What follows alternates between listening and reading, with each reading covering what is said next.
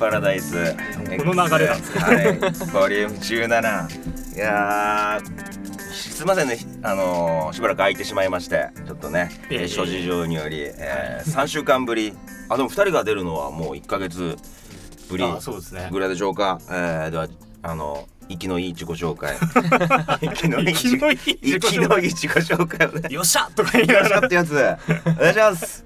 はい。お久しぶりです、えー、秀樹こと劇団八の巣小林秀樹です。よっしゃ！よっしゃー秀樹おっしゃはいどうも板垣優英シンガーソングライターです。よろよろしくなんだやっぱ1ヶ月空いた久しぶりですか。ちょっと喋り慣れてないです、えー。よろしくお願いします。はい、やばーい。いや、すいませんね。あの、私事で。おめでとうございます。あありがとうございます。この度、え晴れてパパにはい。なりましてですね。本当にあの、今、曜日感覚も、時間の感覚もあんまなくて、はい。もう育児に没頭しておりますけどね。なんかこう、このポッドキャスト撮るの目標に、あ今日まで。目標。やってこれなんかこう一区切り一区切りっていうかね。あーなるほど。こうちょっとマティログになれる。なんていうか。はい。まあまあラジオとかテレビとかもやってるんですけど、はい。やっぱ本当のこうマティログになれる。真のマティログにさせてくれる二人が。いやなんかお祝いの品もたくさんもらっちゃって。ああいえいえ。つまらないものですけれども。ありがとうございます。えー、秀樹からはこれはあモリスンコットン。この包み込むやつ。おおくるみね。そうそうそう。新生児っていうのはこう生まれた時こう手とか足とかバタバタするとこう不安になっちゃうのね。で手と足をくるっとくるまれるとすごく気持ちいいと。しかもモリスンコットンで優しく包んでくれる。ありがとうございます、あはい。あの連名になってるじゃないですか秀樹と。ご主人と。はい。主人と。は 主人と連名で、い。二人分ということで。ありがとうございます。ご主人にもよろしくお伝えください。で、こちらが？これ事情知らないと俺ホモだと思われるご主人が。女性の奥様です妻ねの。ことをご主人ってことおお、代官山から。大えー、オーガニカリーがお届けする。オーガニックコットンの製品。こだわりたくさん詰まってますと、はい。これああれか。お風呂上がりに。ですはい。ね。ななんて言うんでしたっけ？ガウン的なね、うん、そうそうガウン的なこうね吸い取るやつですよね、はい安心するんだこういい肌触りですね。はい。ありがとう。こういうのほんとねもう何本もらっても嬉しいんだよね。ほんとこうなんつうかいっぱい使うから。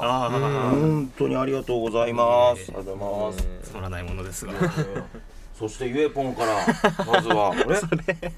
熊のぬいぐるみ。かわい。いかわいいこれ。これテディベアみたいな。そうですテデねィベア。おなんかかわいいねちょっとキラキラしてますね、うん母がどうしても渡してほしいというので、はい。はい。あゆえぽんのお母さんが。はい。なんか最近はあハマってるみたいでいろんな人にこうプレゼントしててこう幸せを呼ぶらしいの。でう。ん。金色に輝いてますよ。足の裏が。ピカーンと。はい。すごいね。あのベッドのねあの寝てる時、はい。なんかこう隣にいてほしい時ってあると思うの 息子がね。あまあ男の子なんだけどね。もう多分ね隣にこういるとね話し相手になってくれて、ね、ありがとうございます。ほんでこの木のはい。箱。はい。すごいなこれ。これ素敵ですよね。これ、えー、いいですよね。大股の？おまたの里。里大股の里。うちの母が働いてうん。る施設で作っているはい。積み木ですね、積み木だ、はいはあ木の棒キュービック、ちょっと台形のね立体のやつとか、全部多分天然の木を使ってそれをちゃんと手で削ってヤスリで削ってもう丸く肌触りがそう角がないように全部角がない。すごい手触り優しいうん柔らかいですよね、うそうそうってみこれ、はい。触ってみこれ。めちゃくちゃ軽い。すごいですよね。軽いね。はい。で木の香りもするっていう、うん。うん。これで積み木遊びするわけだ。はい。もう口に入れても別に木だから。そうですね。木だから、うん。そのプラスチックとかね、うんそういうなんかか化学物質とかも入ってないし。あいいねいいね。なんか秀樹こういうの見ると作りたくなるんじゃない？大道具舞台大道具として。こ ありますね。うこういうのやってた？ちっちゃい時から。ああ好きでした好きでした、うん積み木積み木と積み木と合体ロボと。合体ロボ積み木と合体ロボ。組み立てるのが好きで合体もやらしいな 邪推しすぎでしょ。うんありがとうございます。いえやいやいや、ほんとね、こういうのたくさん皆さんからいただいてですね嬉しいですね。嬉しいですね。そうそう。もうね本当に子育て夢にまで見た子育てだったんで 今もう満喫中でですねあの、まあ、データ野球ってあるじゃない？データはいデータ野球。はい野村監督が、まあ、この人はこういう、えーボールを投げてくる傾向があるとか。はいはで何球目に振る傾向があると。で大体何時間ぐらいとバテてくるとか。でそのデータをもとにえー戦略を組み立てていった方がよりこう勝率が上がるってね、はいはい。それの同様のやり方でデータ育児っていうのおを今やってまして、はい、この子は何日の何時何分に何色のどれぐらいの量のうんちをしたとか おしっこを何 cc したとかでおっぱいを大体何ミリリットル飲むと何時間寝る傾向にあるとか。おで1日の間お昼の間こう起きたらどれぐらい起き続けるとかその全部こうメモに書いてで今生後、えー14日目。はい。ちょうど2週間なんだけど大体傾向通りおうおん。で今今泣いたってことはあおそらく、えー平均的に言うとこの時間に起きるっていうのはおっぱいが飲みたい泣きだなとか、うはん、そろそろうんちをする。お腹がもぞもぞしているぐぐずりだなっていうかいうのが大体分かってくるんで。すごいですね。うん。よくほらなんかねなんで泣いてんのか分かんないからイライラしてくるストレス溜まるとかよく聞くでしょ、はいそんなことほぼない。おうおん、で大体うちの子はもうあのうんちをする時にはい。僕の膝の上にこう乗って膝の、えー膝とももの間にねこうやって乗るんだけどちょうどスポッとはまるんだけど、はい。で足がこう僕のもも側で膝の方に頭あって、でちょっとこう角度をねつけるってやる。斜めにするのね。はい。でおっぱいとミルク飲み終わった後大体5分後ぐらいに左上を見るんだよねちょっとこう左って見るの。ほそうすると大体10秒以内にうんちをする。大体うーするよーっつって、でうんって口がうんってこう力む感じになる。でブルブルブルってはいはいはいはいっつって。そうそう。大体僕の上でうんちする。多分だから彼は僕のことをトイレだと思ってる。そうなんだね。面白いよ。う名前は公開しないんでしたっけ？名前はね一応その SNS 上ではサイマルくんっていう。サイマルそうそう。大学生の時からまああ才能がこう丸？丸ってほら、えーバランスの取れた形でしょ、うんいろんなこう分野でまんべんなくバランスよく才能が、えー育まれていけばいいなっていうような意味を込めてサイマルくんっていう名前をその胎児ネームお腹の中にいる時からずっと呼んでて、はい、で、まあ、これからも SNS 上ではサイマルくんで、まあ、本名は後でね教えます。またこれがいいなかっこいいなかっこいい名前。かっこいいな胎児ネームって初めて聞きました。胎児ネームなんかねあの今回その妊娠分かって、で出産育児をしていくにあたっていろんなその先輩たちから、はい育児の先輩たちから話をこうアドバイスをもらってでその中の一つでお腹の中にいる時に名前をつけてその名前で呼んであげると生まれた後こう比較的速やかにこう、まあ、言葉が分かったりとかコミュニケーション取りやすかったりするよっていう話を聞いてそれでずっと「サイマルくんサイマルくん」って。あうちもうちもっていうか、まああの、うん今今僕初めて言いますけど、はい。うちも、ええあの今妊娠中でして主人が。えー、お腹の中に今？僕じゃなくて。いや出てる出てるけど。あちょっと横に広がってるから女の子だな。男の子だと先に尖るらしいんだけどね、えあの胎児ネームとか全然知らなかったんですけどもうちもあのやっこさんって呼んでるんですよ。やっこさん。なんでやっこさん？もともとあのあの主人があのチビチビって呼んでたんですよ、うん。ちのチビ。はい。ただあんまりチビチビ言うと、本当にチビに生まれてきちゃうかもしんないよって うん僕が言って、うん。じゃあなんて呼べばいいのって言って、うん、なんかあの敏腕刑事みたいにやっこさんって呼べばいいんじゃないですか。やっこさんだ。やっこさん今日も元気ですなだって。おめでとうございます。そうかあここで。はい。あもう初めて言いますけどあーおめでとうございます。えってことは流れでイエポンからもいやいやいやまだ結婚すらしてない。まだまだ。早いね。そうかそうか。いいね。やっこさん。はい。うん、でそれで話しかけていくことによって生まれてはあ。後からもスムーズに。っていうのはそのサイマルくんがこうお腹の中でね、はい。い、っぱいしゃっくりをするうん。子子だったの。で今もするの。おうん。でこれなんかまあみんなそうなのかもしれないけどその呼吸の練習ってことでしゃっくりをお腹の中にいる時はビクンビクンビクンって動いててだからしゃっくりってほら不安でしょ。自分ももししゃっくり止まんなくなったはら不安だからその時にサイマルくん温度っていう温度を作ってサイマルくんサイマルくんサイマルサイマルサイマルくんあよっしょ大丈夫。だよしゃっくり止まるよ。もうすぐ止まるよ。止まらないしゃっくりはない。開けない夜はないみたいな。最後ちょっとかっこいいまあ希望を持たせる感じで。言ってたら生まれた直後。はい。生まれた直後にほら初めての外界に出てちょっと寒いし呼吸もね、その初めて肺呼吸に切り替わる不安でしょうがない時にはい。歌ったの「はさ今るくん」って。そしたら一瞬泣き止んで「はっ」って。聞聞いたことある声だって「ああサイマルが知ってる知って。る」って反応があったのよ。はでつけていってよかったなっていう。うんうんですね。本当ね。もうでもね。育児を満喫してます満ね喫してるね。ただね不安でしょうがないね。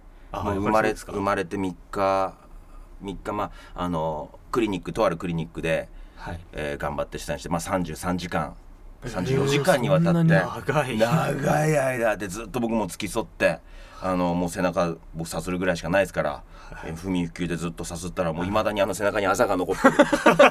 さすり跡が。さすり跡が。でも男はねそれぐらいしかやることないじゃない。やっぱ女の人すごいよね。苦しみ陣痛という痛みを何回も何回も襲ってくる陣痛の痛みをにこらえながら寝ないでねずっとあ。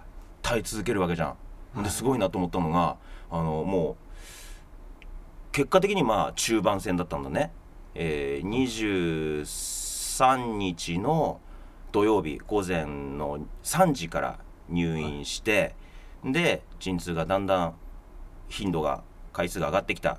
間隔も短くなってきた、で先生が、はい。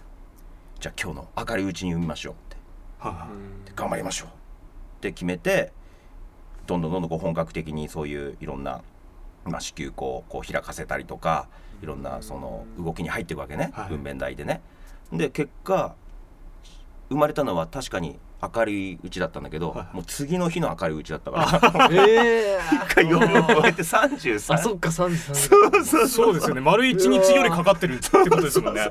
長い長い。いや大変だ。だって午前3時にからそうそう入午前院3時ってまだ開けてない。開けてない。あす朝早い時間。うん。からずーっと。からずっとだから普通に33時間お前そこで横になって絶対寝るなって言われる。それだけだって辛いですよ。ねでしょ？すごいな。そうなのよ。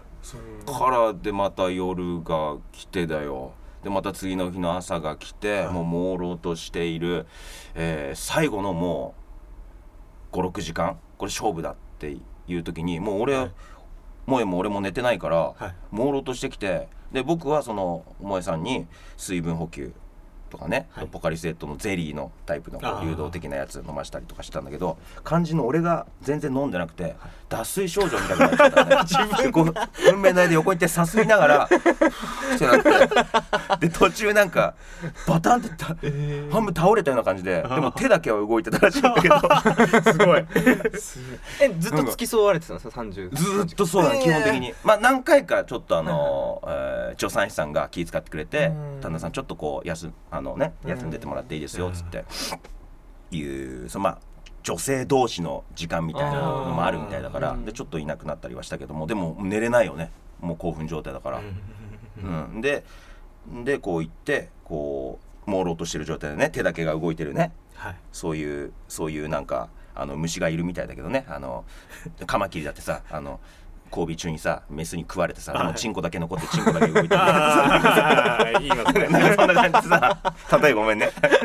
例え変な芝居になってそんな感じでやってそしたら萌えさんがそんな僕を見てあのもう陣痛で苦しんでる限界状態だよ、はい。うわーとか叫びながらあのともちんものもう水飲んでみたいな。肝心な時にね見れないとあれだからあー。肝心な時にね役立たないとあれだから水飲んでって。すごい冷静でしたね。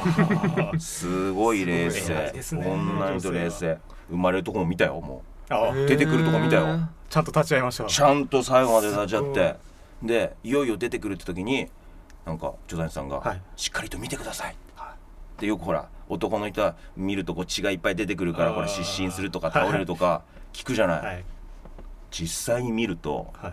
う自分の半分自分の遺伝子の子が生きた子がおでこがこうニュッとこう出てくるわけよ、はい。泣いたね。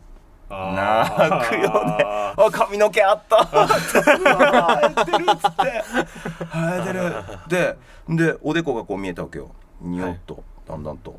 でまた5センチぐらいです。またおでこまだおでこなわけよ。でさらに5センチ10センチおでこなわけよ。まあさらに5センチ15センチぐらいおでこ。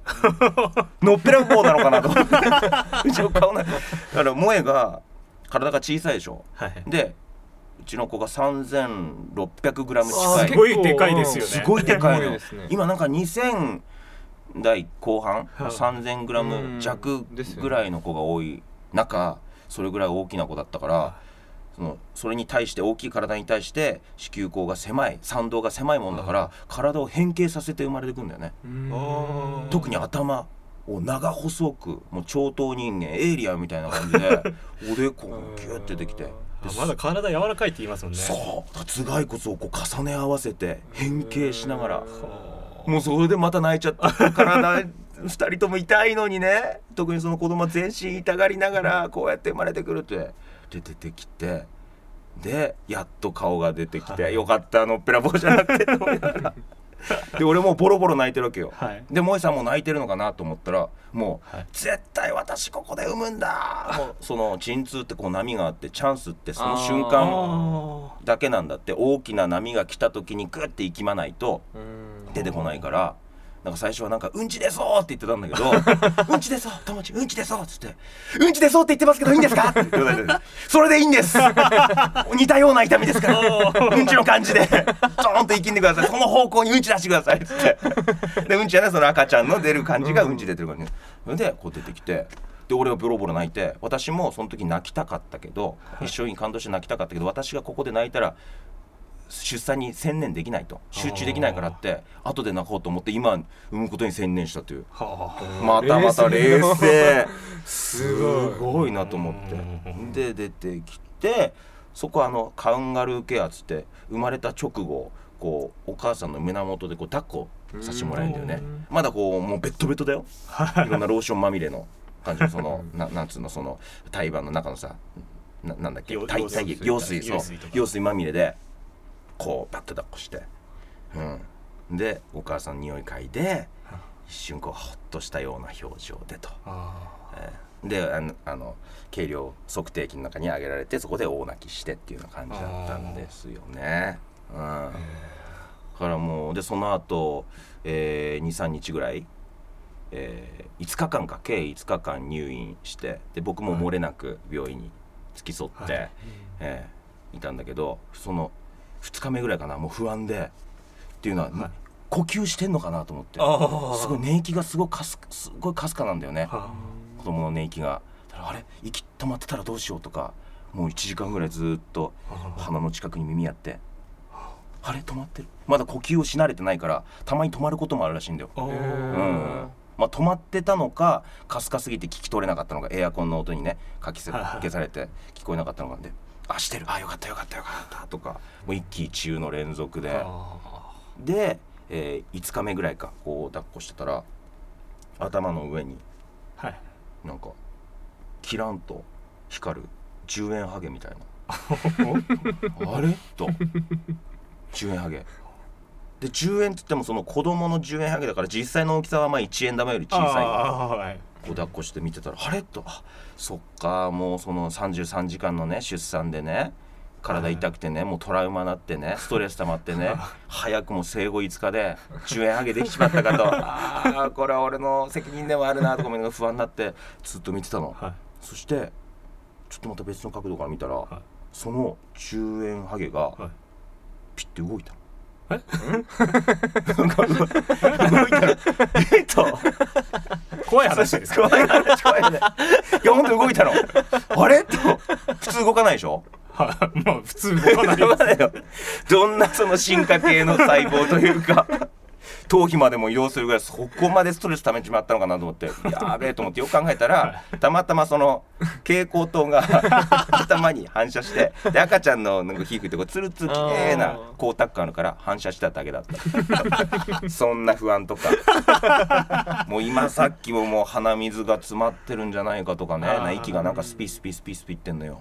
でもそれ専用の 吸い取るあ機械ってあるのね。はい。なんかそう昔はおばあちゃんとかがこう赤ちゃんの鼻に直接口つけてツルツルって吸ってたらしいんだけど。うちの親父もそれえやってましたツ ルツルって。えー。ね。ででもそれあんまこうウイルスが移ったりとか風邪菌とか移ったりするからあんま良くないっていうことで今はその器具があってスポイトみたいなやつでうち使ってるのそれでこう吸って。うん。から今来ました。あーなかなかとすいません。この3週間の。凄まじいですよ。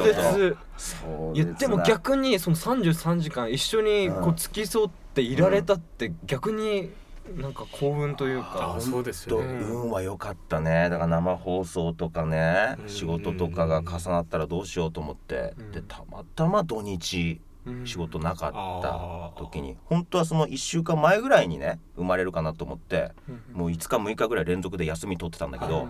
もう何の音沙汰もなくうん。前空人数もほとんど来ずは本当にもう満喫させていただきました。夫婦の最後の時間を。でサイマルくんが我々夫婦にくれた最後のプレゼントだったのいあかーなるほど。次の都合のいい時に生まれてくれたんですね。そうそう土日。なるほどよなるほど。かった。で生まれて直後の翌日のロケにちゃんと間に合ってたしね。うん。いやーだから本当あの立ち会いはい。秀樹もすると思うけど、はい絶対した方がいいよ。う、ん。それでも見れる。うん。見れます？秀樹さん。どうす？いや俺わかん見れないですねる気しないっす。だから一緒に多分同じ部屋でなん。はいか付き添うことはできるかもしれないんですけど、うん見るのはちょっと。結構男にはショッキングだっていう話ですね。うん。さっきも言ってましたけど。うん。聞きますからね。いや俺もね正直その血とか苦手だし、はい。倒れたりするんじゃないかなって思ってたんだけど、最後のそのいよいよ生まれるっていう最後の数時間、はい。その参道一番狭い中をこう、えー赤ちゃんが通ってくる。で母親は生きむ。はい。で周りの助産師さん「その方向その方向」とかアドバイスくれるの。よっていうのはそのなんか生まれてくる方向があるんだって。頭の形とか体の向きとかを子供は自分の中で探りながらここだっていう方向を決めて。で母親はその一定方向に向かってベクトルに向かって生きむんだって。なんかこうす 一体感が生まれてくるんだよそこで。で穏やかなその普段その研修の時とかに「うん順調ですね。あこのまま行くと予定日。うんちょっと遅くなるかな」そんな感じ。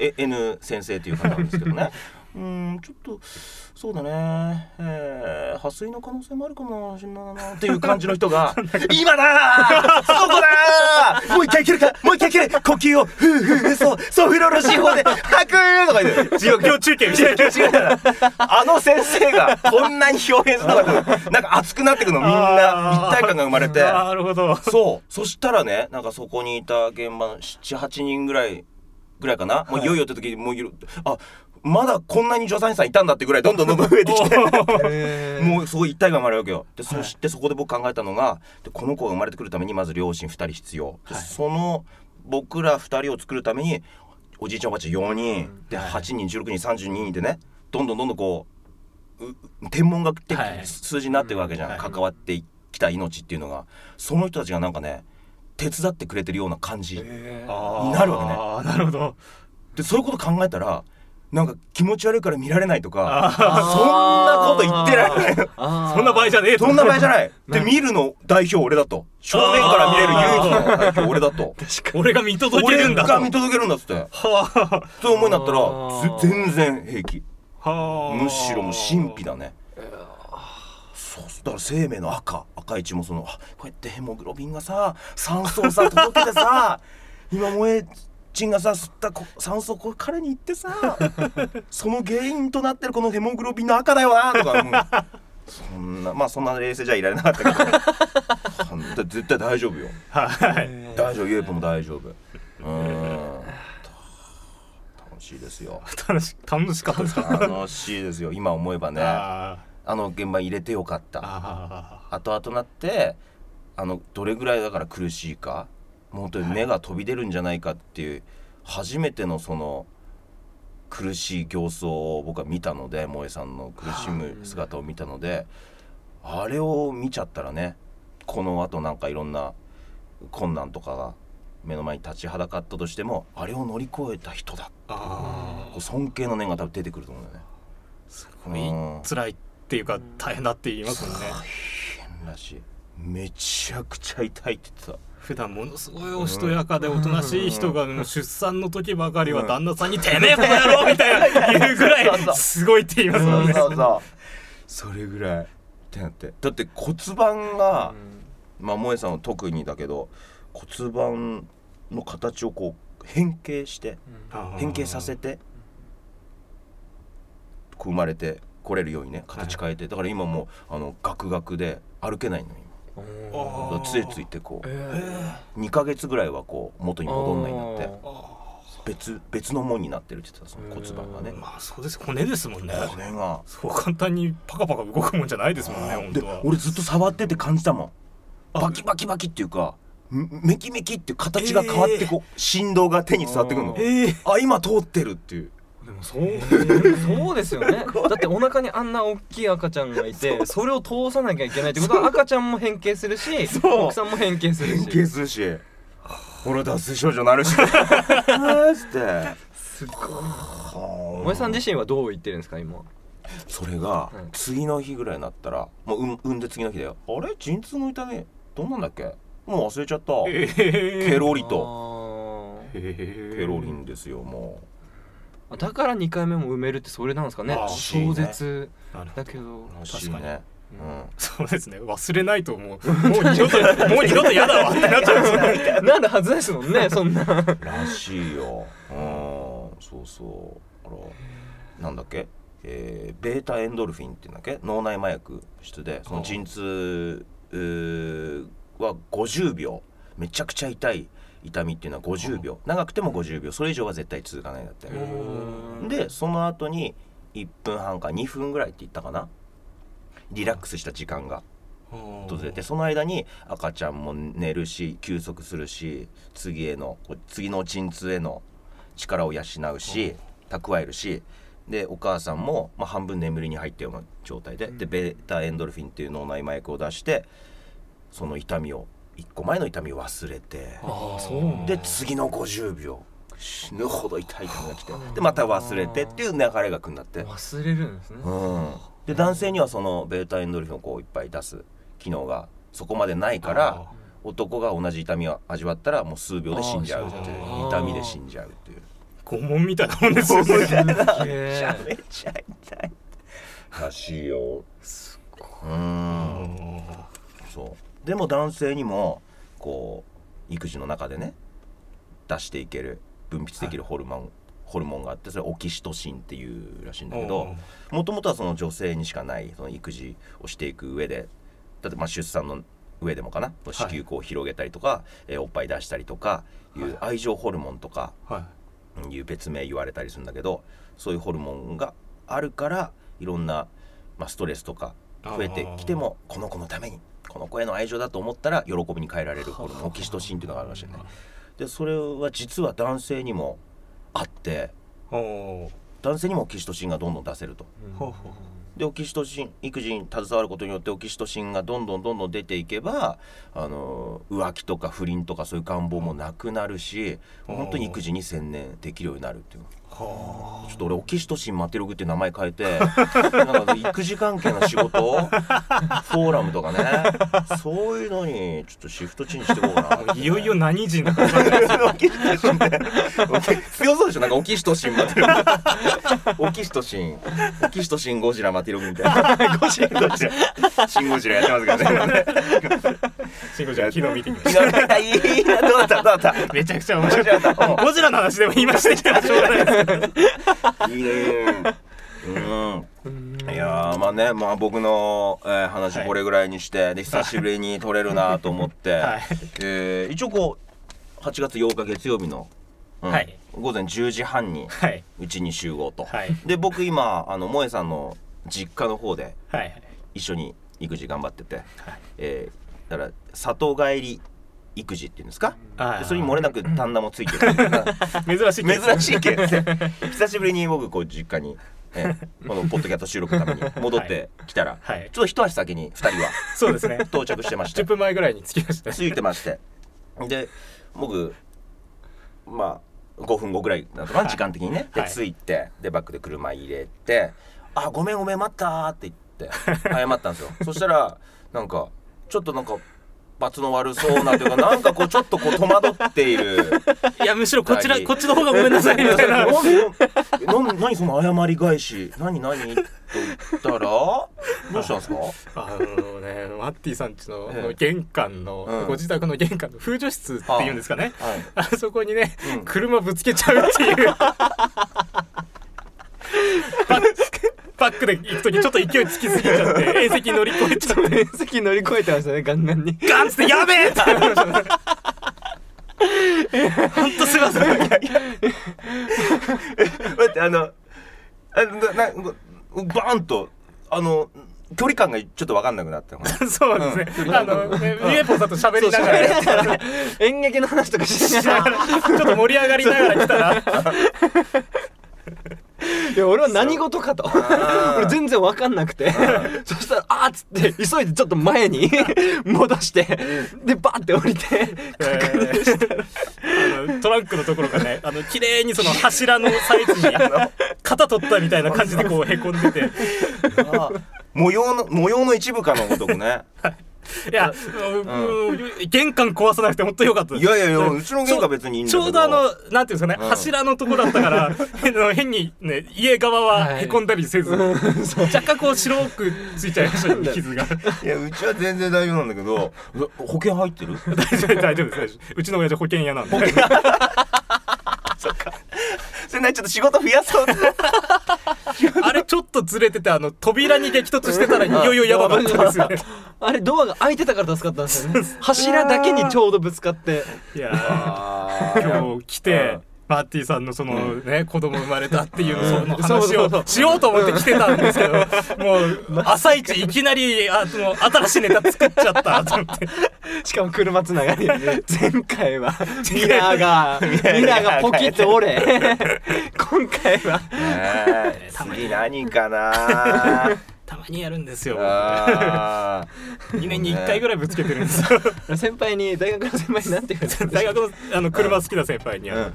止まってるものにぶつけるやつは必ず繰り返すから気をつけろって言われて、ーなかなか止まってるものってねそんな簡単によく見りゃいいだけの話です。からもう何回目なんですか？もう4回ぐらいはやってますかねあもう常習犯常習犯です。いやもう車もだから直さなくていいかって直した途端にぶつけたら余計へこむしなへこんだままでもいいかな別に。俺もなんか2年ちょっと前ぐらいにはい。同じような感じで止まってるもんにつけてでへこんへこましたのね。でもはい。